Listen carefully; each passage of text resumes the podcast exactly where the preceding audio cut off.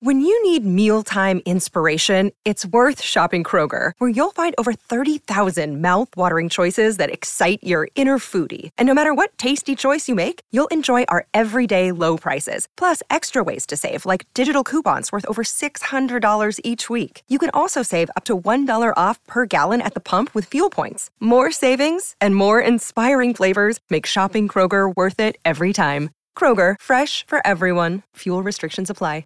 Another day is here, and you're ready for it. What to wear? Check. Breakfast, lunch, and dinner? Check. Planning for what's next and how to save for it? That's where Bank of America can help. For your financial to-dos, Bank of America has experts ready to help get you closer to your goals. Get started at one of our local financial centers or 24-7 in our mobile banking app. Find a location near you at bankofamerica.com slash talk to us. What would you like the power to do? Mobile banking requires downloading the app and is only available for select devices. Message and data rates may apply. Bank of America and a member FDIC. This is iFanboy Pick of the Week number 856 brought to you by iFanboy listeners just like you, Hoss. I'm calling everyone Hoss now. It's a whole Western thing I'm doing.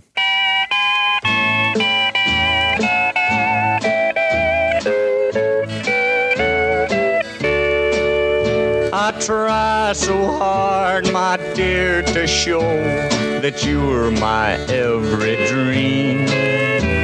Yet you're afraid each thing I do is just some evil scheme.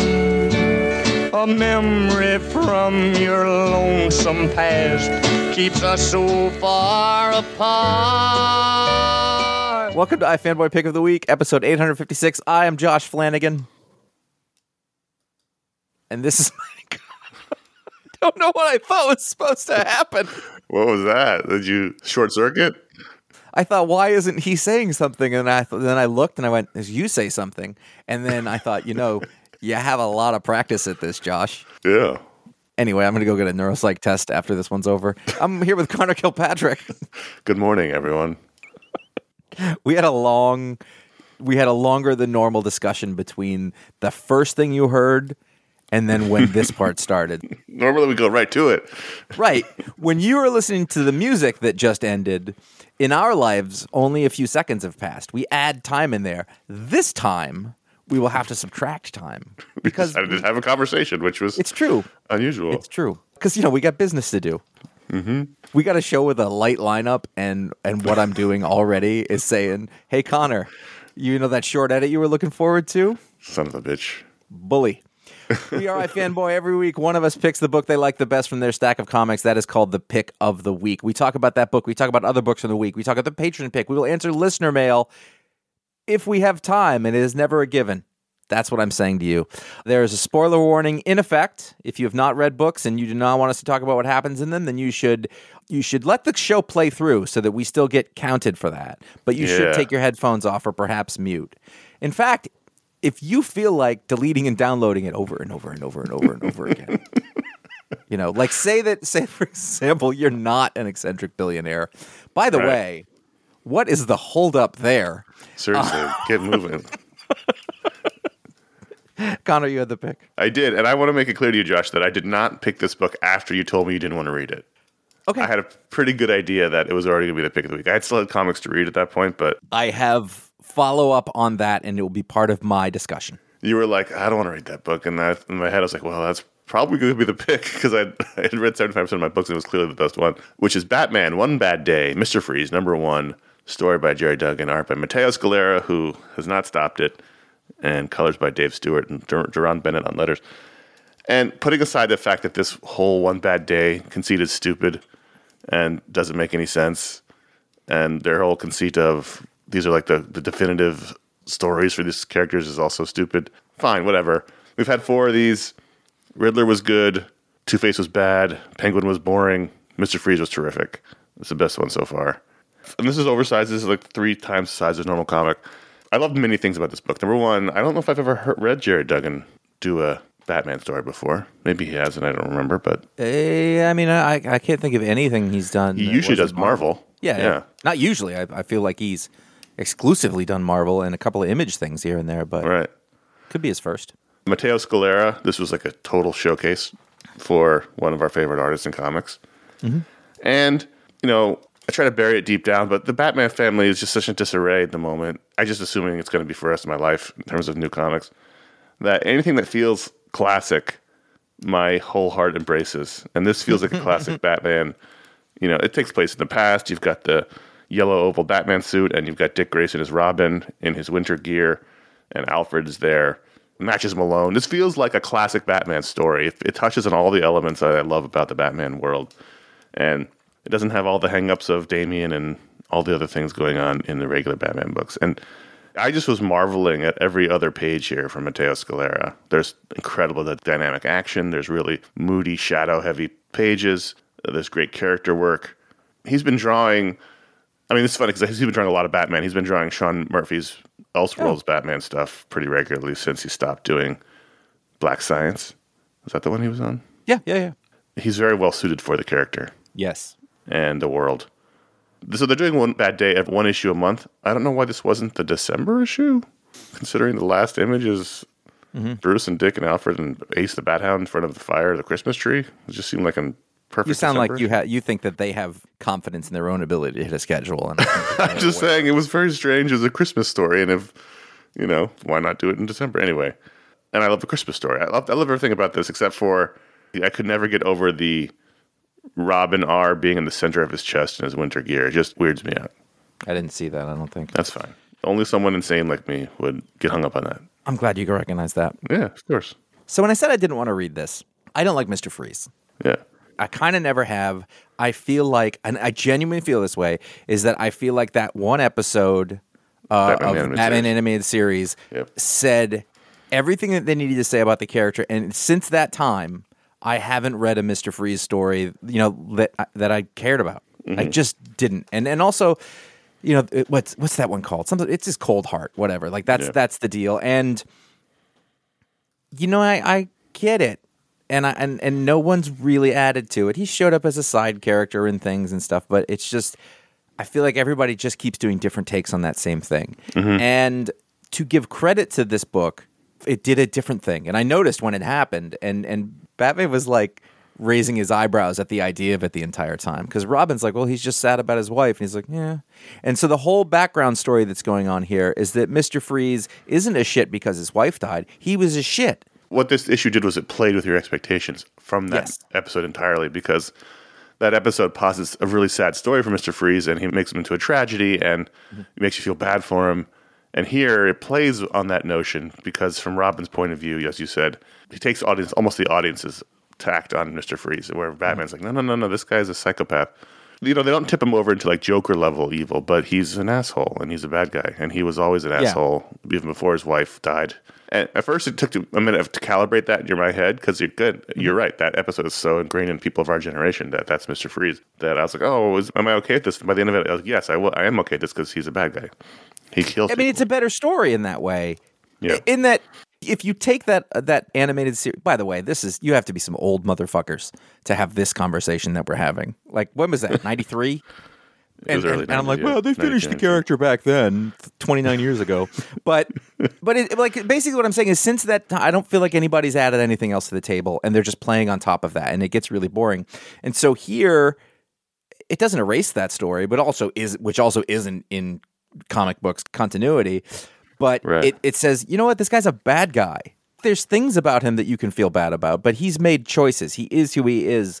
There's a reason that Batman wants to beat him up in a sewer, and and that mm-hmm. you know that that's just the the filling in those lines and sort of updating it so that there was something to grab onto here because I was just I was genuinely afraid there wasn't something to grab onto here and I didn't give Gerry Duggan credit. I think part of that is because I think he's a great writer. He's done really wonderful things, but a lot of his recent Marvel output hasn't been stuff I'm interested in. Not bad, just Yeah, it's X- just mostly X-Men stuff and and things like it. that. Yeah. You know, and I was just like, you know, it's fine. I don't really care. So I like giving this writer a whole different set of things to play with. I know it's just superhero comics over here and over there, but it, it is a different mode. And he, you know, I think he really stepped up to the challenge in that way. It's a really good Dick Grayson in here. It's a really good Alfred.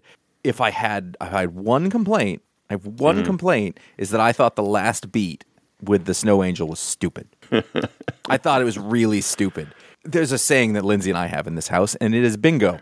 And the mm-hmm. reason that we say bingo is when something has a stupid button on it. And that is because in one of the funniest scenes in cinema history, when Clark Griswold shoots down the hill on his saucer Bingo. sled with a new non nutritive cereal varnish, uh, Randy Quaid looks at the camera and he goes, bingo, which makes no sense. None. It doesn't need to be there. It it just it just sucks all the air out of what ha- just happened. Another example of that is at the very end of the Oscar uh, winning film Doubt. Meryl Streep says, "I have such doubt," and I was like, "You don't have to say it. There was no need." and that was this was this like gleeful snow angel on the ground because he did some good, and I did not buy it. Other than that, last panel, it was a great issue. There was tons of really great moments. You mentioned Alfred is terrific through this whole thing. I liked the tension between Dick and Bruce, and not like, not you know, bad tension. It was just philosophical tension about about Mister Freeze, and then it was fun of really full of really fun moments like Bruce going into his Matches Malone character, going to the bar to get info, and it's like a two page spread montage of him at the bar, including one panel where he's doing karaoke, singing "Fairy Tale of New York." Like it was just. I love Matches Malone. I love that it allows Bruce to sort of cut loose, but in a way that he can pretend like he's not actually cutting loose. He can use it as an excuse. But I I know, and we know from the Batman the animated series, or I guess from the Justice League cartoon, that Batman has a very fine baritone singing voice. So I'm sure it sounded great. It was just really fun, and it was a nice little holiday story without hitting you over the head with it being a holiday story. You know, Mister Freeze is cold and snow based, so it makes sense, and you feel the cold, you feel the the, the holiday, you know, atmosphere, and you know, I, the button didn't bother me mostly because I, I totally forgot about it. But I, I thought the for me the final panel of them at the, at the house uh, with the tree was really nice. Yeah, and the, uh, there, there's actually one. There's a couple of great panels in here. I mean, I'm Oh, not. so we're not talking about panels. Matteo Scalera enough, but really did. I really love the way. I know that we've talked about this, like bulky Batman versus thin Batman or whatever, but Mm-hmm. to me, like the bulky Batman in this was fantastic. Um, and it, and it Yeah, this is sort of like like that Superman we talked about, Tim Sale, like that sort Yeah. of farm boy physique. Yep. It's like the old school strongman body, which is kind of what he, he's been doing with the Yeah. Sean Murphy stuff. But uh, again, there's a, so much shadow work here. There's a great one page uh, panel where Mr. Freeze is walking out of the uh, what's page 19 in digital reader, where he's walking in the sewers, and there's all kinds of different weird light sources. So you've got light coming through a grate, and you've got his red eyes, and and it's just you know really well done. Really, it's just really really top notch Dave stuff. Stewart. Yeah. But, and uh, what was it? Oh, it, but that that sort of body type plays when you're a more cartoony sort of artist. Um, that side of body plays really well off the smaller Robin body, and and Yes. it works in such a way that you can see what kind of Robin we're at here. Oh, we're they're 12, 13, 14 Robin, not 16, 17 Robin. Yeah, it's it's a nice contrast. That was always the fun thing about them. you know, and Dave Stewart, I think, did did an amazing job of Robin is sometimes the only color in a given scene. And Yes. so he stands out that beacon of light and of hope. There's the one panel where they all get in the Batmobile because they're like, we want to show you this thing. And, and Batman looks mad, and Robin is sitting bitch. I don't know if people still say that, but that's what it is, which is wrong in all sorts of ways. But he's sitting bitch, and and there's steam coming out of both of their mouths because Victor Freeze is in the car, who just looks uncomfortable.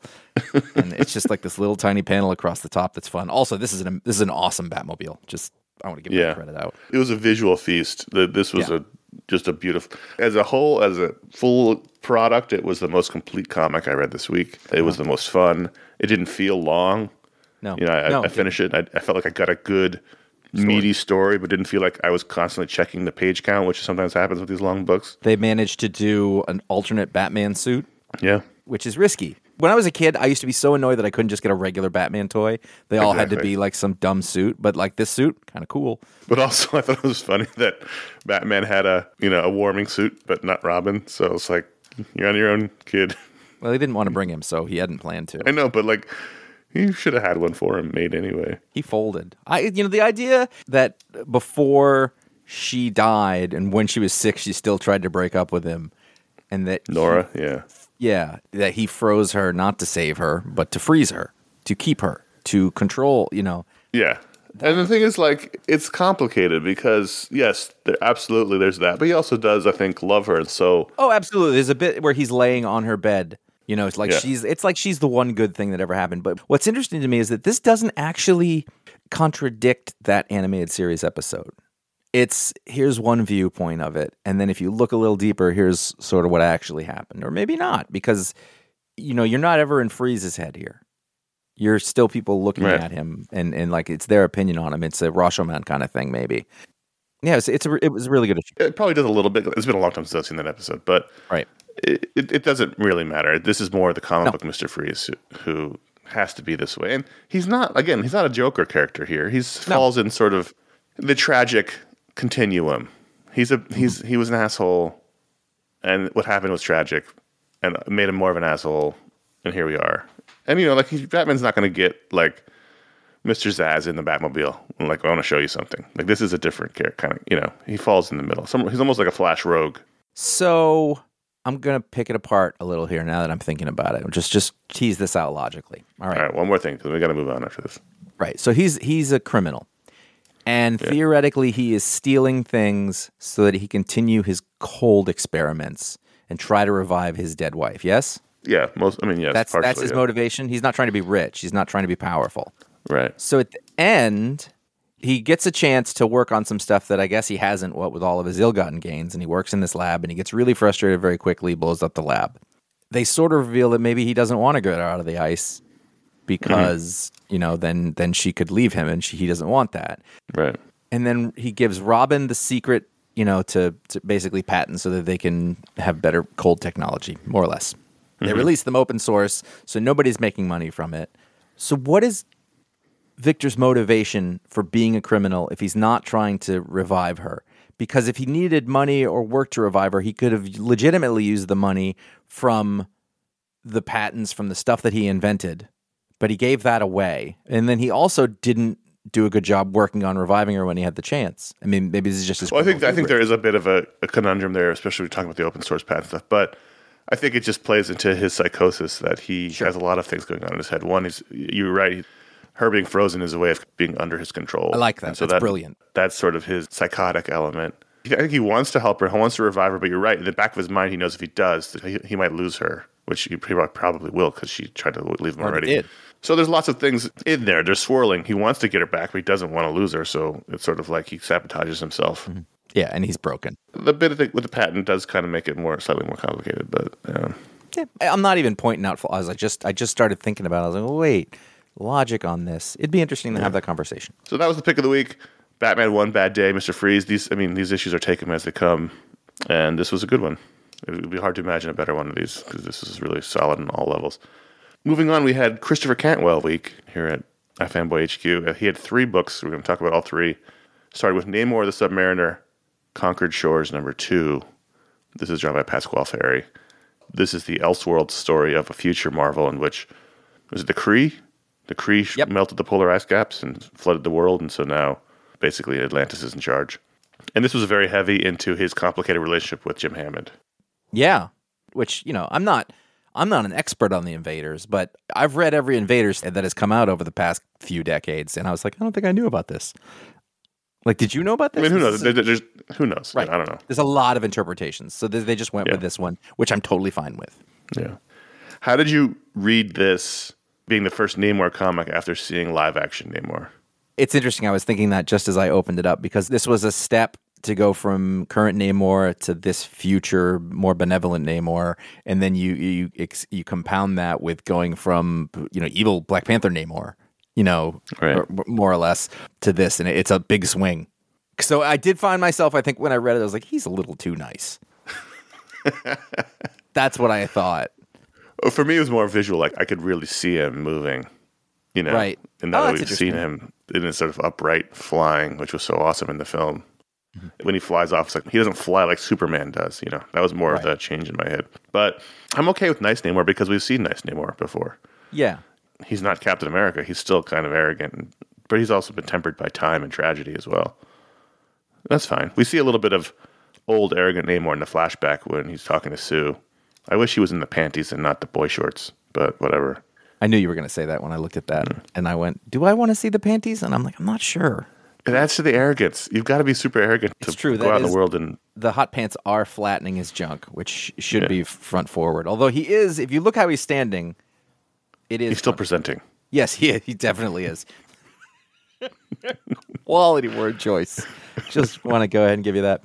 I thought that their relationship here was really interesting. Like it said a lot in these pages that Him and Sue. Yeah, that I don't know has been made manifest before.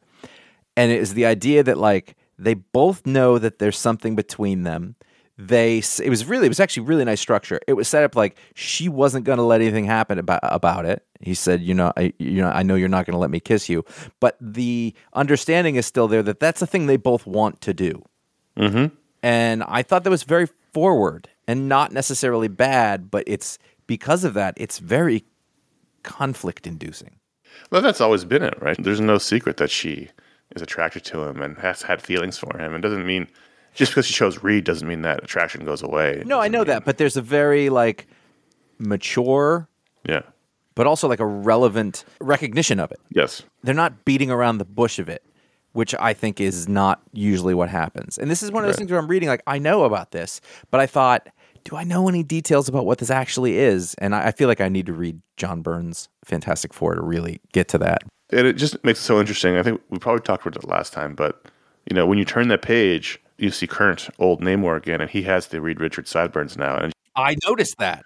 it makes that so much more interesting. Yeah. It's been there the whole time, and then we probably talked about it again, but Mm-hmm. it's just what the contrast immediately from Sue to old Yeah. Namor looking like Reed now. It's very funny.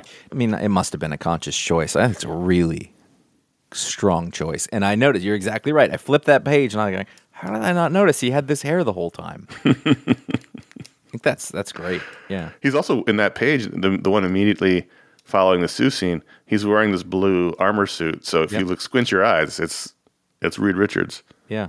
I do know that when I read this page, I was looking at his eyebrows a lot, Mm-hmm. trying to figure out what they would look like in real life, and I couldn't figure out the way that they didn't look ridiculous. Yeah, that's kind like of thing. one of those old comics. ladies, you know, the drawn on, like George Costanza's mother. Yeah, basically.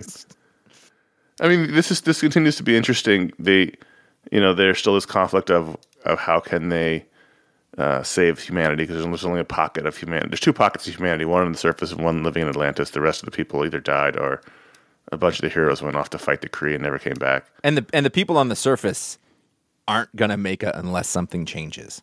Right. And and but they don't want to make that choice. I think one of the uh, there's a the device here is that they just strip down every. There's no one left. There's these three guys left. You know. Yeah.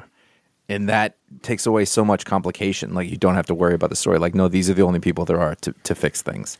It's such an interesting choice to make one of them Luke Cage because he's not someone you associate with Namor. No.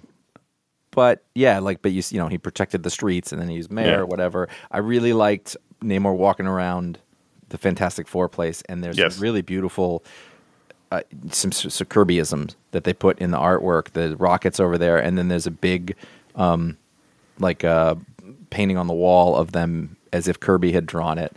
And then off to the right there's there's various kinds of fantastic cars available. But then there's a shot of Ben Grimm looking as he did in Fantastic Four 1, which is also Right. Kirby but a different look at it. And I just thought, "Oh, those are those are those are nice those are nice nods to history, I think." I think you need a giant f- family oil painting portrait that hangs in your living room. Of our family? Yeah, of yours, yeah. Oh, because I was like, I would totally do a Jack Kirby photo of, or painting of all the Fantastic Four. No, I mean your family. yeah, but what about if it's the Fantastic Four, though? That's fine. I would 100% put that up. there needs You to be would. more giant. I, I think I could get Lindsay. Maybe, yeah, I could get Lindsay into it. I could Okay. make that happen. This continues to be really interesting and fun. I liked the dynamic of, you know, he calls Hammond his best friend, which threw me for a second. Yep. But he he's excited to see him, but also is, is weary of seeing him, and also Wants to kill him. can they use him to as a human power battery to power the settlements under Atlantis? So there's a lot going on, a lot of complications, as there always are with Namor. But I really enjoyed this. I think this has been terrific so far. Yep. Let's move on to Gold Goblin number one, also Christopher Cantwell, drawn by Lan Medina, and I I didn't even think of this. We talked about Cantwell before, and his sweet spot being the arrogant Marvel character. There it is. Tony Stark, Doctor Doom, Namor, Kang. And you're like, oh shit, Norman Osborn as well. And so, so now they've got him. They've, he's got a head. He's got a. He's just got them all. He has a monopoly on them. On them. You said to me, "Why is this just not happening in the Spider-Man book?" And I can't disagree. I my my thoughts on this as I read it are that this is a really good, well made and thoughtful comic book with a lot of skill on the page, and I don't care about it. Meaning that like I don't like this Norman Osborn story. I don't like this. I can hear Norman in. I can hear the Goblin in my head because we all know where it's going Right. because it's what it does. And I think that visually there was a real lot of interesting things. There was the the Gwen Stacy snap with the crack of the bat going on. Visually, there's mm-hmm. a ton of interesting things. But ultimately, i i i don't buy this sin eater. Like we're st- we're playing off off of a, a base that wasn't well enough established. I guess. I just don't buy it. That that that Peter's all in, and and you know they're Right. talking about it too. Like they're they're even acknowledging is like I don't know why it would fool me a hundred times. There's a good joke there about it, but at the same time, like why are you why are you letting this happen? You know better. You you you know because and and it's it's it's comics. You know whatever. Mm-hmm. Two little tiny things I noticed that bothered me is, and this is going to be really like this is like your Robin thing, but me in real life. Peter shows up and he's mm-hmm. dressed in like his street clothes, and I was like, this mm-hmm. does not look like a person who is that age dresses now. This looks like how they dressed 10 to 15 years ago, and the artist hasn't seen how people actually dress. I, I genuinely thought that. That's how comics are. Oh, I, I know. I get it. It's fine. And then like then also then later in the same sense the kids came up and be like, "Can I get an autograph?" And I was like, "That doesn't happen now." They take Yeah, a they did want a selfie. Yeah. They would want a selfie. That's what they would do. And I get it. He wrote on the skull and Hamlet, whatever. In big block letters. That's how, honestly, that's how I have to write to make sure that it is legible. Like if I have to write anything official, I write in caps because my handwriting is atrocious. I like the Land of Medina art a lot. Yeah. It was a little bit of an older Norman, but I really liked the way the Jack o' Lantern character looked. Mm-hmm. There's something elemental about the Green Goblin, the original Green Goblin costume. Yes. I mean, it's kind of silly, as all these things are, but just seeing it in a flashback, it it it caused a reaction like, oh, like because I don't know. It's just I guess from being a kid and reading those Spider-Man comics, and Green Goblin was always so scary, but like just seeing him, he's not even wearing the mask; he's just wearing the green scales and the purple tunic and the gloves. It's just something about it isn't. It's elemental and it's terrific. but it turns out it was Harry in that one scene, Right. Not Norman, which I thought was was interesting. Think there's there's a lot of really interesting stuff in here. It is well written. It is well constructed. Visually, I think they're doing wonderful things. Like thi- I mean, it's a from a from a comic book storytelling and a comic book art point of view. I was mm-hmm. like, that was great. But at the end of the day, I don't buy it. I don't know why this couldn't be a subplot in Amazing Spider-Man. Yeah. Well, I mean, I, I know why because they don't have enough pages anymore. And it's a different writer. Like it's somebody else Yeah. of taking this on, and whatever. I enjoyed this though. I didn't dislike it. I agree with you. I get all of the things you're saying about the overall problems with things we talked about in the, in the Spider-Man book itself, but you know, from a this is the book story, I enjoyed mm-hmm. it. Yeah. Iron Man 650. This had to serve two masters. One, wrap up Christopher Cantwell's run of 25 issues, and two, serve as a 650th anniversary issue. And I think it did oh. one well and one not so well. Okay, one little bit as I noticed actually about Gold Goblin that I wanted to mention. Okay. I guess applies to this too. Is that at one point they refer to something and you get the asterisk and it said, "Wait, you know, did you read this back in mm-hmm. six oh nine or whatever?" And I thought, oh, that's why they have to have legacy numbers because you can't say back in Spider Man two because it won't make any sense. Hmm. So I mean, it's not the. I'm sure that's not one of the only reasons, but I thought you need to have legacy numbers for this because otherwise they have to write way back in Spider-Man Volume Seven. Yeah, that's. I mean, that's the bonus of the Legacy numbers. I think they're having Right. to eat their cake and have it too. I know. I just I noticed that, and so at the same time when we get into this one, it's like it's it's an anniversary issue, and I was like, man, stop fucking with me. Just use the number. Yeah, I think the anniversary side didn't. It it just sort of felt tacked on. Like they had a couple of short stories in the back. Yeah. it didn't feel like a a big anniversary issue No, because it wasn't. If anything, you should like, hey, this is our celebrate the end of this cool volume. Call it a day. Right. That being said, Ben Dewey draw like this. I'm cool with it. I don't even care what the story is. I just wanted to look at it. But let's talk about the Cantwell story. This wraps up his run. We, we, we sort of touch in of all the things he's been dealing with Tony's sobriety, uh, his relationship with Hellcat, his relationship to New York, and the failures he's had along the way.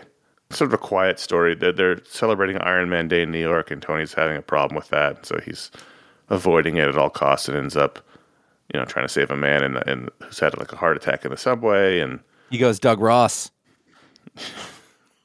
That's true. it really just becomes a story about that, trying to save this one guy who collapsed in the subway tunnel uh, to the point where like he's hanging out in ER. Does he look way too big for the seats on page 19? Yeah, yeah. I mean, I, he would have to use. He would have to be using some sort of uh, of his energy power to keep his from crushing that that chair. Right, but doesn't he look like he's like he's like twice as big as a human? He looks slightly bigger than a human, but that I don't know. My whole see, I didn't. I see what you're saying. That's fine. The whole time I was thinking, why is that light on his hip? Because Right. see how it's going to hit the arm of that chair. Right. That's such an annoying place for something to be. You want that area to be smooth in a superhero context. Agree. And why is there a light on his hip? The rest of them I'm fine with. Yeah, I think the costume's cool. And so then, you know, it ends with I think the guy dies. That's the implication, right? That's Yes, he does. Yeah. Well, either that or they came out and quietly told him he doesn't want to talk to you. Please leave. But we don't know because there's no dialogue. And so he goes back, and, and Hellcat shows up, gives him a hug, and takes him back to Avengers Mansion, which we vis- visited, you, which you can too visit in New York City. The, the museum.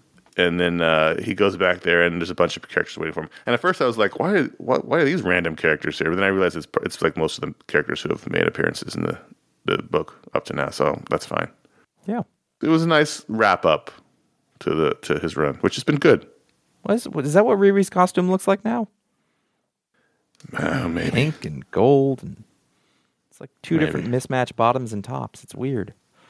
Anyway, Yeah, it's not a great design. it was fine. I really liked this. I, I mean, I think I think it was the last sort of couple issues were a little whimpery after what was a really interesting and unique Iron Man run. I don't think I think it wasn't it wasn't like a definitive Iron Man run. It was like how about No, this? good. How about this kind of view with the character? And I had fun. There were some picks of the week in there. Yeah. It didn't stay too long. I think I was like 25. That's a good run. You're I mean it's that's a long run, uh, you know. And it was really consistent, you know, the whole way through. Um yeah, good run. I don't this issue didn't really stand out to me all that much uh, in that way, I don't think. The first backup story, Daddy's Boys, uh, written by Maria Ayodel and drawn by Dotun Akande. Uh, it was solid. It was a solid, for some reason, Iron Man in in uh, Jotunheim story. But the big show was the Kurt Busiek, Benjamin Dewey story that took place, of a classic Marvel story, Battle Behind the Bamboo Curtain. Skirting the edge there, Kurt. and uh, that was something. That was something. Yep. It didn't look like a comic from the era, but it felt like a comic from the era, if that makes sense. Yeah, and it, it, it you know, it was like it was a v- version of what that comic book looked like, but with sort of like brighter colors and clearly like processed to be that way, but in a fun way. Right. It was good. And then we get a tease for the new series, Invincible Iron Man, returning with, I assume, new number one. And I think that's, yeah, it's Gerry Duggan. So there you go. Your, your buddy Gerry Duggan. Hey, he can do good work on what you put him on, and he's, he's got a lot of looks. You can go about things in different ways, so it works out. So, uh, this show, this program, this organization we do, it's very important to us. And one of the ways you can help out, keep that going, is many of the things I'm about to tell you. Uh, it's patreon.com slash ifanboy where you can directly support the show. Um, you unlock shows. There is a great community you can be part of. I mean, you can be part of a great community anyway, but this is a special little part of that community of dedicated folks over on uh, Discord and on the Facebook group. There are stretch goals. We have achieved many of them. There'll be others. There is a draft. There is a document currently circulating. Yeah, I sent it out last night. Yep, how we are going to move forward um, with those, and so hopefully by the new year we will we will change up what that looks like and maybe give you something to reach for. honestly, can I just say, you people who are patrons, you have no idea how helpful you have been uh, in the past couple of months. I mean, honestly, you've supported the uh, the, the Flanagan Initiative, uh, and it means a ton. So that means I'm here for shows as long as you want me. You can go to ifanboy.threadless.com. There are 12 designs on t-shirts and more, including our newest design, Gosh, Good Old Superheroes, G-O-S-H, and, and a bunch of others. We are proud of all of them. I recommend others put them on skateboards. I wonder if I have the only iFanboy skateboard. iFanboy skateboard in, in workable condition. Josh has the uh, Clint is Dead skateboard, Yep. which was a gift sent to him. If someone else has an iFanboy design skateboard, let us know. Send us a photo. I'm torn because I've said like I, I, would- I should be ridden, but also I'm like I don't really want to scratch it up. But that's a skateboard's supposed to be scratched up. You just go that way. It's art that's used.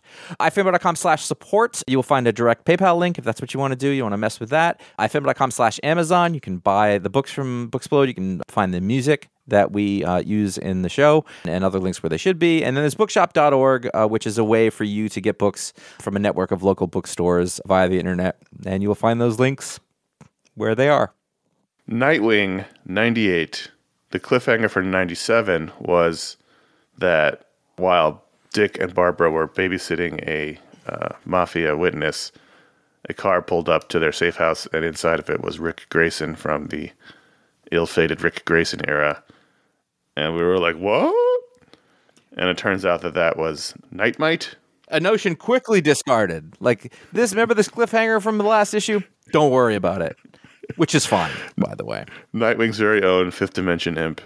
This issue, obviously, Tom Taylor wrote it, but this was drawn by Danielle Dean. Nicuolo had a sillier, cartoonier tone, fitting the story of Yes. Dick and Barbara having to deal with their own fifth dimension imp. And it was fun. I enjoyed it. It was cute. It could have been an, an absolute failure, but it was really fun. And it was almost like here's the power of a fan who really loves something and not in an annoying way. Because it's very easy for comics professionals and folks like us to make fun of over obsessed fans or something like this but this was like a a good way to go about it. Oh man the dog who only has three legs only has three legs in the superhero costume too. Yeah. that's nice that's funny It was Yeah, good. It was uh, cute. it was I enjoyed it was it. fun It was a nice I little thought- I- diversion. and the art was was great. I you know this is this kind of art was like really uh, around a lot. This sort of pseudo chibi kind of thing, and Mm-hmm. and it was uh, almost like showed up too often. But in this, it was perfect, and it was really It, fun. was, it, it worked for a little version of Nightwing running around. And I liked Yeah, the, and- the whole wedding sequence where he put them into this awkward position of, yeah, of having And I to say like how- to get married. And I like how it's the real people. Like they're not. He was like, wait, they're really here? Yeah. I, but if, if you just look at any given page, you know, every page is a, a really, there's great pages just from a, a layout and construction standpoint, panel breaking, dynamics, you know, close up, far away. They're really well laid out pages. And I noticed that as I went through the whole thing. Really, Yeah, really I was impressed exciting to look at. the art. Mm-hmm. Junkyard Joe number two from Image. Are you reading Junkyard Joe? I am reading Junkyard Joe. Geoff Johns, Gary Frank. And I thought the first half of this issue was just absolutely magnificent. Sort of a look at this Vietnam veteran's not PTSD, but having to live. He has PTSD. He's got nightmares, and mm-hmm. he's his wife has died, so he's alone now. And I thought, you know, right up until Joe shows up, it, I thought it was terrific. I didn't dislike it afterwards, but I thought that first half was just like, wow, this is a really sensitive look at a veteran who is still having trouble, even you know, forty years later. I thought that was great, and the Gary Frank art was terrific. Yeah, I mean, I, I think that we spent time like that, which is like a different version of the story from um, the Rorschach book, kind of. You know, like w- which way it goes. eh, The reclusive cartoonist, but this is like a different thing. He has a family and love and whatever, and for a little while, you spend that that half going, well, wait, wait a minute.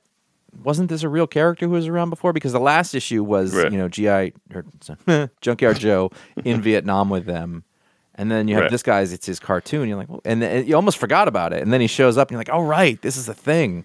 I thought that was an interesting because it's a way to like you spend time doing this other kind of story, and then you bring it back to what the main thing is. I mean, I, these issues are gifts. You know, like after not having uh, Geoff Johns and Gary Frank doing things together, Mm-hmm. and this sort of like you don't know what because it's not DC, it's not Justice Society, so you don't know what to expect. Right. It's really fun to just see. And the ending is just weird, and I liked how weird it was. yeah, yeah, like- very Hellboy. We we had these Uh, he's got new neighbors, and that's not the weird part. They just, you know, one of them's an artist, the daughter, so that'll probably get she'll get involved with the guy somehow, not romantically, just you know, involved. First thing she does in her room is put up a Jaws poster because she's what the kids do. Josh. The kids do it. They love it. And Totoro. And at the end, these two, you know, local sheriffs and a deputy are interviewing this guy about, you know, a, a sighting of GI Robot, and they both get shot in the back of the head by this uh, other guy wearing a GI Robot mask. I was like, okay, Yeah. cool, weird. Yep. At first, I was like, is that a robot? Nope, that's a guy wearing a mask. Okay. The girl next door, by the way, she's supposed to be a teenager? because that is not the haircut of a current teenager. That is a college girl from the early 2000s. Listen, Gary Frank is I know. of an age. Wait a minute. You just and draw what you remember. She has a rack of glasses. Look, on page 22, Uh huh. she has a rack of different glasses she can wear. That's, that's Gordon the intern has that. Yeah, but that's true. That's true. His are all the same with different colors, though. Anyway, Speaking of Geoff Johns, Stargirl: The Lost Children, number one, the first issue of a new miniseries, will be very familiar to anyone who watches the Stargirl show, of which Geoff is the showrunner. It's it recalls that setup. You know, she lives in Blue Valley with her mom, and her mom is married to uh, Stripesy, which is like a, like it is in the show. But that really isn't the, the what I really liked about this. This is drawn by Todd Nauck. Is the story of all these missing Golden Age sidekicks.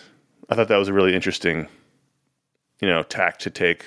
I don't know if these are all. Some of these are new, and some of these are classic characters.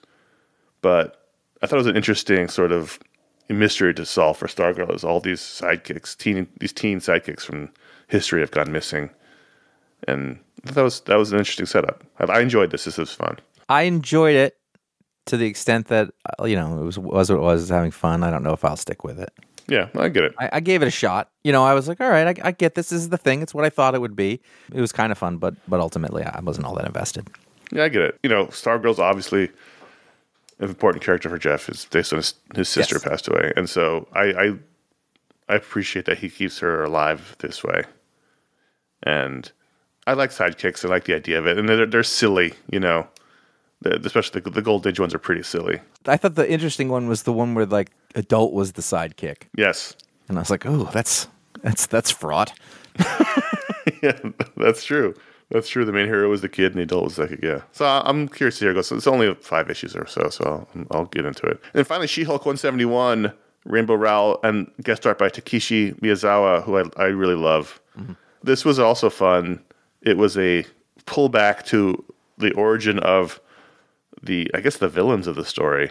Yeah, The tiny woman with the big head, with, and then her hulking uh, henchman, who's not her henchman, but her husband. eight issues in, we get to the villains, which I'm fine. I'm that's not a criticism. I just want that clear. I thought this was good. that They were scientists who were big, you know, desperately wanted Hulk powers. I like the idea that at the beginning of the story, they didn't seem like they were that bad. You know, they Not had a cute like relationship. And then by the end of it, you're like, oh, these guys are arrogant and megalomaniacs. And then, uh, you know, I, I like how it slowly unfolded where you're like, oh, these people are cute and they have their fun relationship and then they work together and they have, you know, fun banter. And then it was just like, oh, oh, And that's how you get a tiny body and a big head. I, yeah, I mean, I really like that reveal of them in the last issue where they told you outright. I, I, I think I'll always respect the writer for this. we we don't know these people. Oh, okay, good. I don't have to worry about it. And in this one, I'd kind of forgotten what that was, and I, I started going with it. I really enjoyed the art and the whole thing. I liked the changes into the Hulk stuff and how that all worked. Uh, you know, there were certain bits of this where I just thought this is this is really wonderful storytelling. yeah. I'm just continually be impressed on this arc and, and sort of Rainbow's work. Super fun. Oh, the arrogant, the arrogant Marvel scientist. Get get you every time. Those are the books we wanted to talk about. I actually had a really big week. I had over twenty books. I had a lot. I cut some. I was like, eh, I'm not reading this on a busy week. GCPD, yeah, it wasn't great. So those are the books we want to talk about. But at patreon.com slash ifanboy, every patron votes to add a book to the rundown. We call that the patron pick. And this week, the uh, this, the winner by a fairly wide margin was Blade Vampire Nation number one, written by Mark Russell, drawn by Dave Wachter, colors by Dee Cunniffe, and art letters by Cory Petit. All right, so before we move on with this, Yeah. you have we've we've had a lot of talk about Mark Russell. He was our big new fine, however many years ago, and we, we Mm-hmm. watched out for him. Book that Mark Russell did was a must buy. Yep. You've been faltering on the must buy status for a while. Me? I feel like, yeah, I feel I've like you're every aware of it. I know you have, but I don't feel like you want to as much anymore because you haven't really loved everything. I feel like his books haven't been as strong. Yes. I know, yeah, I get that, and and I'm not I'm not even arguing with that point. So, would you have read this? Yes. Okay, because as you said we were like we're going to read all of mark russell's books and you know blade does nothing for me. I didn't like the movies. I didn't read the character in the comics and you know in the 70s obviously. And when he shows up in like a avengers book now or whatever I'm, it doesn't excite me. Like the blade character doesn't do anything for me. But mark russell doing blade like why? That's the question in my head. Why is this happening? And what i found here and this is basic this is just a one shot for some reason it, that part was weird. I got to the end, I was like, "That's all we're doing here." I know. I get to the, goes to the end. If for more blades, see this book. And I was like, what? I feel like there was story on the table. we Like, why? Why did we do this? Yes. It's not like Blade had a TV show that came out or something. But what I found about a quarter of the way through this, I was like, oh, this is the Mark Russell that wrote Red Sonja. yeah, this is not a Blade story. Right. Blade is the detective in this. He's the guy we follow around to find out about this world. Yeah, yeah, you're right. It is that. It is of the Mark Russelly-ness of Red Sonja in which there were observations and satirical things he did about the world, but mostly it was an adventure story, and this is mostly a detective story about an attempted murder Yeah. of Dracula, who is the head of Vampire Nation, Vampirsk, which is in the Ukraine, which was awkward when they showed the map. You're right. This was the soft social satire Mark Russell. Yeah. And the idea is that there is this they given the the exclusion area, exclusion zone to the vampires. This happened over in Jason Aaron's story, and they're starting a little society. And right at the edge of it, there's a the place Vampirsk, which used to be something else. The radiation is low enough that humans can live there too. It's the vampire state, and in a very short amount of time, they established an awful lot Yes. about how this works. Dracula is the head of the whole thing. He's a savvy ruler. I actually really like this version of Dracula in the Marvel universe is that he's not just pure evil, but he might be, you know, He's more like a politician. yeah, but also like a, you know, he's also like I'm I'm also the best. I'm I'm a king, you know. But it's not like pure outright evil. He's got a different thing going on. There's layers. But at the same time, there's a bit where you see vampire bureaucrats, which is funny, like Russian bureaucrat vampires. You see that back in the States on the subway, there's ads to help lonely people come live there. And you can go there to be turned into a vampire. You can go there to do their menial labor. Or you can have an awesome life, except the vampires get to hunt you at night. And I was like, whew. it was just a lot of interesting ideas and fun stuff. In fact, that is to get to the end part is that like, you know, I was like, that's it. I want to spend more time in Vampirsk. First of all, I'm not living anywhere where the radiation level is low enough. Acceptable. Not doing that. No. And I realize someone's going to now write in and say, well, you know, all these devices in your house. I'm, uh, no. I'm not living anywhere where it's like, it's an acceptable level for human survival. That doesn't sound good to me. I agree with you. I got to the end of this and I was disappointed that it was over Yeah. because the world was interesting. I feel like Mark Russell could do a lot of fun things here. I really enjoyed it. Yeah. I really did. I mean, the last Mark Russell book I really loved was that Red Sonja book, and this felt like that book. that book really was spectacular. Yeah, uh, that was one of my favorite books when it was coming out. I really liked the woman, like the one who'd been a vampire for a long time, and she was in the the support group. The Aristocrat. Yeah, please, I'm an aristocrat. And then, and then two pages later, he pulls up two dead guys behind a curtain. I was like, I feel like that could be part of that joke. I like that he set up the theater of that. By the way, Yeah. Like there's That's very Mark behind him. Yeah, Yeah. like yeah, no, Blade is utterly a cipher here. They put his name on the cover, but he's just you know he could he could have been any character. You know, it is interesting. I mean, a vampire nation headed by Dracula. I read that Mark Russell book. Like that is right up his alley, where because it's just silly enough. Uh-huh. But you could tell a lot of interesting things and stories and allegories about life on Earth. Now, there's a lot there. I, I realize it's probably not a huge audience for a Dracula vampire book written by Mark Russell, but I'd read it. You back up the very basic idea that there's a vampire nation and Blade is the sheriff there. That's ridiculous. That's funny. I can see why you pick up that pitch. By the way, I, I want to make sure that I mention Dave Wachter mm-hmm. who's an artist. I knew his art from social media way back when. He doesn't do a heck of a lot of sequential stuff, but he's definitely got some skill. It's a little less polished than I think a lot of other stuff, but I think he did his job here really well. like the page turn jokes are really good. I, I think. It was. I was impressed. I was, you know, like I said, I was going to read it anyway. And in fact, I read it before it was patron pick. But Me too. when I first saw on the list, I glossed right over it. Then I saw it was Mark Russell. And I was like, oh shit, yep. I'm gonna have to read a Blade book. And I did. And I, liked, I liked it. Blade is Blade. It's fine. I have no strong feelings either way about Blade. yeah, I don't not like Blade. Yeah. I just don't care. But the whole package was the draw for me. And I enjoyed it. So let's do ratings on Blade Ratings. Vampire Nation. Number one, ratings out of five. I'm going to give it uh, Four. four. Yeah. Four. I would stick with it had you given me the option. and I guess I'm still reading Avengers for some reason. Well, that's a, that's a new Avengers book. I think they tease at the end, isn't Oh, it? is it? Yeah. At least the Blade vampire stuff in the Avengers story put us in in the current world. True. Patreon.com slash iFanboy. Every every patron can vote to add a book to the rundown, but if you're a patron at the $5 or higher level, you get a superpower live on the show, like this patron. Kristopher Reisz. I don't know exactly how to pronounce that, but uh, R E I S Z Reisz can morph into a Gilded Age robber baron at will. He can at any point change into any of numerous Gilded Age robber barons, such as uh, J.P. Morgan, or perhaps John D. Uh, Rockefeller. Carnegie. Car- yeah, obviously uh, Andrew Carnegie, you know, all of any any of those, and there were there were many lesser known ones who had lived on the North Shore of Long Island in opulent Sure. castles. Lived in Newport. such. Yeah, Newport, and- Rhode Island. yeah, there are certain families that were not wasps who wanted to be part of that, but they're not. That's what a Gilded Age robber baron was. now, how this is used in a practical or useful sense, that's not my problem. You know the thing with the robber barons is, is they're really interesting if you start digging back and back and back and back and how many of Yeah. them we think of them as like railroad barons or or you know like the Astors or like you know Mm-hmm. but you dig back and they're all like fur trapper barons like they all got their fortune from fur trapping No kidding.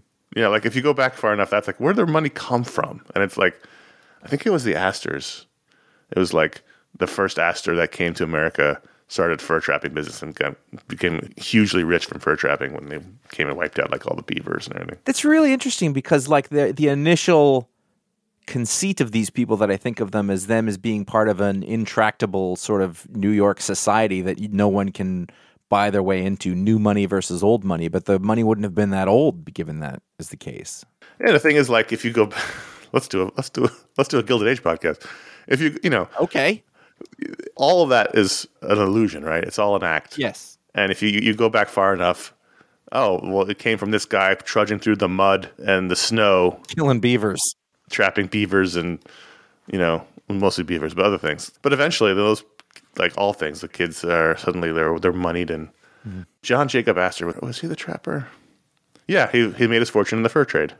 Hmm. He came over from Germany.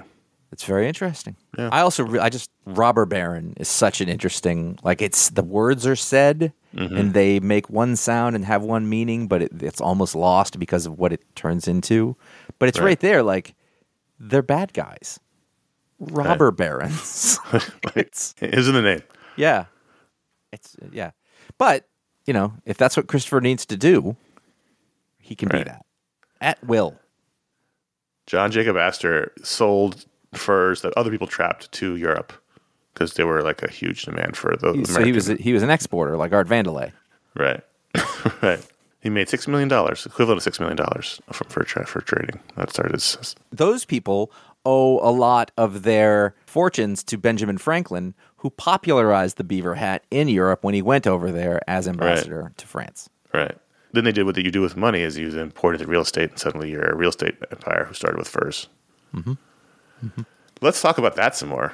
People understand that we could keep going and that we are both trying to clamp down. like I'm looking, I'm like F block audience questions. And then I was like, but Long Island real estate's kind of interesting if you get into it.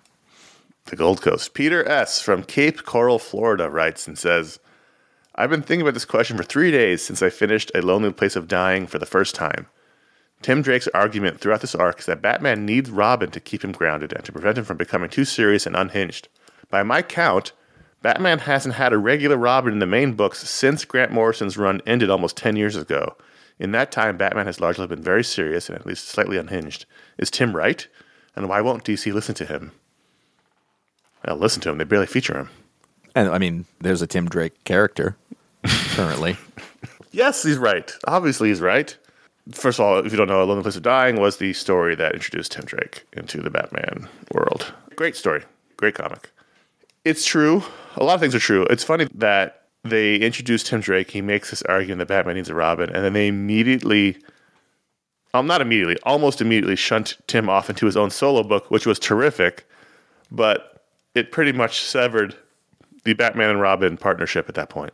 Like it used to be the Batman comic featured Batman and Robin. And then they were like, hold on, we can sell two books here. And so they did that. And so you haven't really had a Batman and Robin regular partnership since. I mean, Damian has showed up. They had a Batman and Robin comic for a while.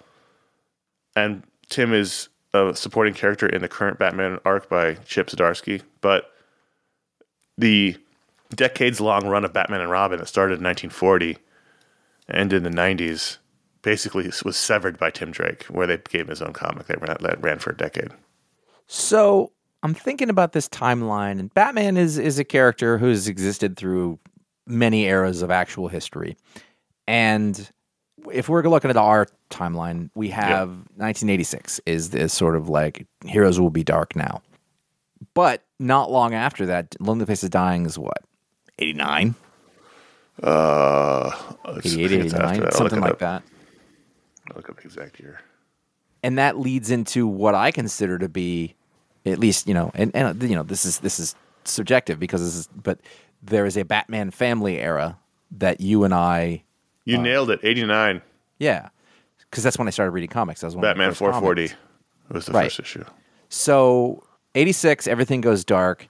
Eighty nine, they immediately introduced this like little bit of a uh, antidote to that, and then that leads into what you said. But also, there was a great Batman family era, Yes. which I typify with the Chuck Dixon run. It was the 90s. The 90s was when Chuck Dixon ran all the Batman, at least all the side books uh, Nightwing, Robin, Yeah. Birds of Prey.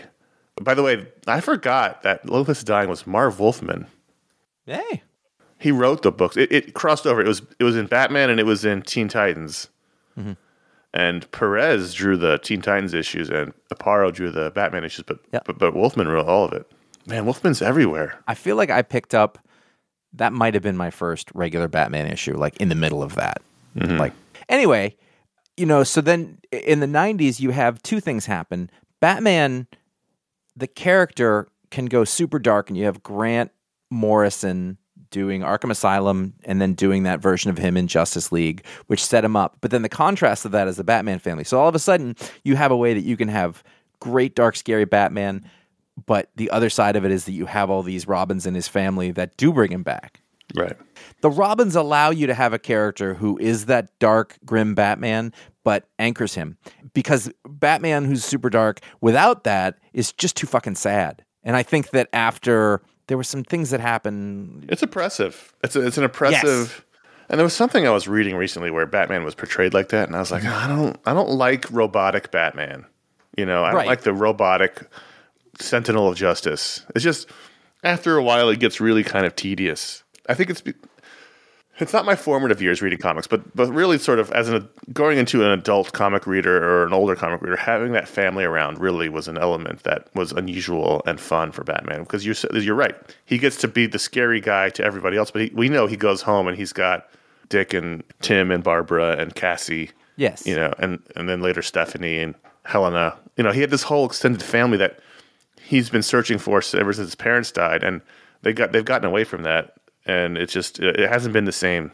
Since. And he and because of that, he doesn't have the and, and I think this is one of the things that actually works about Tom King's stuff is that they killed off Alfred or you know whatever, but by having Selina there, you can have you know super repressed, dark, angry, quiet, brooding Batman. But you know this about him, even if it's not front and center. You know there's another side to him that he has love in him, and that's where it comes from because it has to come from love. Because if not, he's the Punisher, and the Right. Punisher's boring to me. yeah, when you really pull back and you look at like what makes Batman work, or at least what has made him work in our time reading comics, which is not just limited to one era. It's not like, well, in the 80s they did it right. There's different things like those patterns become very clear. But the thing is, he always had a family of sword. Like Mm-hmm. when I was reading in the '80s, in the Bronze Age, you know, you had Robin and Batgirl. Yeah. and they were always around. And Alfred, there was always Les- Leslie Thompkins. And, there was always a team there, and it's just less interesting to me when he's just like you know you can do a story arc or whatever, but like when he pushes everybody away and he just he talks monotone and he you know doesn't eat and he all he cares about is justice. It's like that's not as fun for me as this guy who puts on that act, but. But none of his family know. buys it, right. You know, Superman isn't going to put up with it. Tim's like whatever. You know, Right. Tim and Cassie can laugh at him behind his back because he's doing that Batman thing again. But like, it was always nice that he had that to go home to. And like a lot of things, the New Fifty Two did wrong.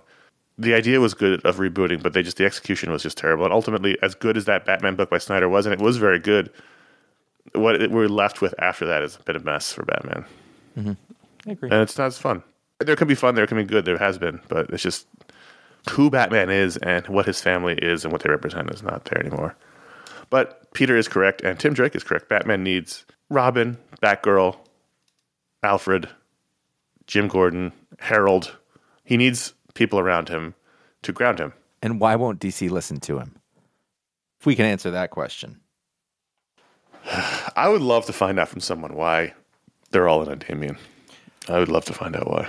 Uh, Again, I don't think he doesn't fit in, but it's about how they do it. And the problem is that he replaced people who were perfectly serviceable. Not even just serviceable, but very popular characters. It's just bizarre. I think that gets to the, you know, Dan, like, this is legend, so who knows how uh, apocryphal it is. You know, Dan DiDio didn't like Nightwing for some reason. And, and I like, if you don't understand that Nightwing, or at least one of the Robins, is the jelly to the peanut butter, Right. then you don't get it. You know, it's the point now whenever I see Batman and Robin together in adventure, I'm thrilled because it's just an image you don't get very often of them like swinging through Gotham together. It's just ever since that 90s Robin book, he's been his own hero, and which is hmm. fine. And that book was terrific. Josh and I both loved that book for years and years and years, but you just missed that team up. You know, and I get it. It's not realistic. There's a guy running around in a red suit next to Batman. It's like whatever. None of this is realistic. Like, it was just it was fun to see. But you can't tell me that this didn't have an effect on your pick of the week this week either. Like it was Batman. Oh yeah, no, that was part of it. Was was that Yeah. was that? I told you it was. It felt like classic Batman. Yeah. I got. I was reading it and I saw the way that, that Robin was just there. I don't even know they. It's Dick, right? Like that's who it has. yeah. They said yeah, it's it's it's Dick. It's Richard. They call him. And I just thought this is what Conor wants, and it's great. Now, like as a result, I also want it. I, I, I was like, I understand what you mean, and I also appreciate that. So Yeah, yeah, But that's kind of the weird irony of, Ti- of Tim Drake is that he he shows up, he makes the case for there being a Robin because this was a it was only a year after Jason Todd died, mm-hmm. but he makes the case that Robin is needed, and then they immediately immediately shunt him off. Not immediately. He had, there was like a short period where he had to become Robin and everything, but mm-hmm. it was it wasn't super long, and then immediately shunt him off into to his own book, miniseries, miniseries, series. The other uh, factor there that probably is is '89 was when the the Batman movie came out, and Sure. so there's no Robin in Batman movie, and so they maybe thought, well, okay, in these books, then we have to have Batman like the one in the movie. Who knows? But Oh, I'm not. I'm not surprised if that was a, a thing. It's just funny that they make a very strong case for why Robin's important, and then they they because that case is being made by Marv Wolfman, who actually understands these characters, uh, you know, for decades worth, you know, and and he's going to speak from that position.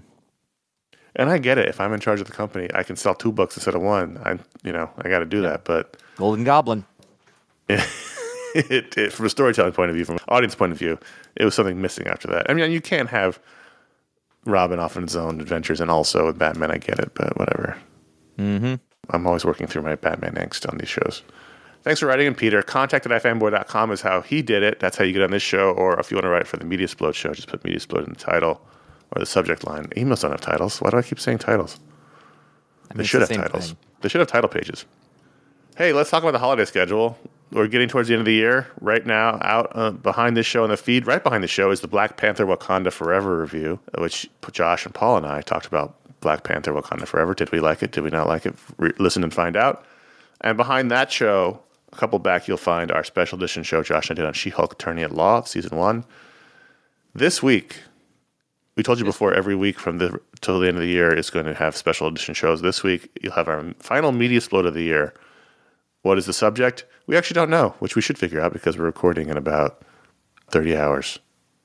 So we should probably figure out what we're going to talk about. And then the holiday schedule, we have three more picks of the week: 857 in November, 858, 859 in December, and in between that, you'll have Battle of the Super Sons uh, animated show. You'll have a final book split of the year, which is Namor Visionaries John Byrne Volume One. If you have the issues, it's issues one through nine of the of the Namor series from the '90s from John Byrne. If you are a Marvel Unlimited subscriber, all, all those issues are on there. So if you want to follow along at home, you can read those there. And then finally, we'll have our all media year and roundup show, which ends, ends the year on December 18th. We'll be taking our break, recharged, and ready to go in January for POW 860 on January 8th. Recharged, Year 18? year 18. Year 18. 18. The fucking show will be an adult the show can go to war and buy cigarettes. in some states. Huh. Is it 18, not 18 everywhere? I think in some places it's gone to 21. Hmm. I feel like. I don't smoke, so I don't know the rules. I. that's that's such a bad argument. I don't do I the don't, thing, I so I don't know.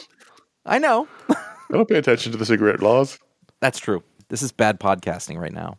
Because Uh-huh. this is the thing. If you say, if two people say a thing and then both of them acknowledge they don't know, somebody at home does know and they're just clawing at their ears. That's what I, when I hear somebody, when I hear people start to talk about a thing that they don't know anything about and there's no authority on it, Listen, I don't care. So you don't need to tell me what the law, cigarette laws are. I don't care. I don't smoke. Don't plan on smoking. I'm well over the age, no matter what it is. So don't care. Well, I just thought it was 18 because that's what it was when I was in high school and people were smoking. let me ask you this. How do you know what you're missing? It's true. I could be missing a great time. People do look cool doing it. Yeah, maybe like maybe this would be the thing for you to like like bring your personality to the next level. This is the thing that's been missing all my life is a sweet taste of nicotine. Colorado, Indiana, Iowa, Kentucky, Minnesota, Mississippi, New Mexico, Oklahoma, South Dakota, Tennessee, and Wyoming have all raised their tobacco age to 21. Wow. All right.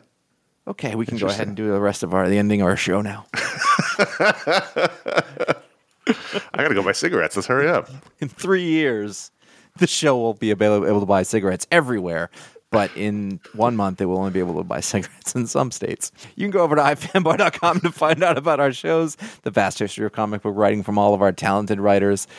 You ever think back at like war when so many people were like, "Yeah, I lied so I could get into the war early," and they were like sixteen or seventeen and went to war, and Yeah. no one checked. That's crazy. It's crazy. It is crazy. Yeah. it's crazy, and they chose to do that. It's a different generation. It's a different the greatest everything. generation.